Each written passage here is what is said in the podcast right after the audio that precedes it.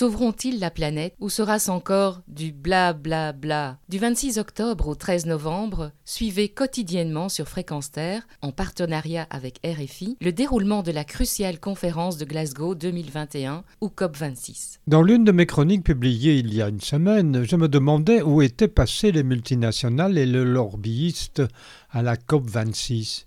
Non pas qu'ils puissent mener à leur guise ou influencer les débats, mais pour rendre des comptes à la société civile afin que l'on débusque leurs programmes destinés à accroître leur mainmise sur la société au profit exclusif de leurs actionnaires, après avoir décortiqué ceux qui ont mené l'humanité au bord du gouffre.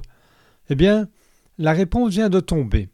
Si Greta Thunberg ne fut pas invitée à la COP26, que des pays pauvres eurent toutes les peines du monde à y être représentés, des lobbies totalement discrets sur le plan médiatique, et pour cause, se retrouvent bien à la table des négociations et des décisions non pas en tant qu'accusés, mais comme interlocuteurs invités.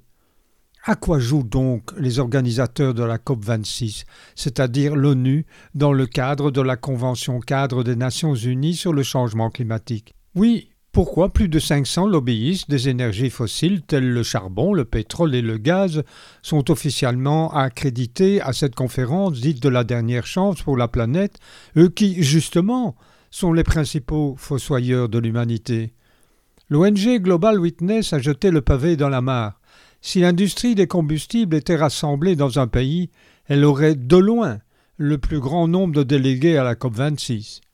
27 délégations accueillent ces lobbyistes, dont le Canada, la Russie et le Brésil, et ils représentent une centaine d'entreprises de combustibles fossiles telles Shell, Gazprom, BP, etc.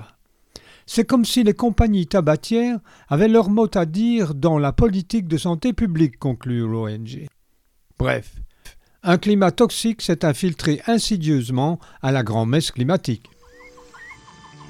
Retrouvez et podcastez cette chronique sur notre site fréquence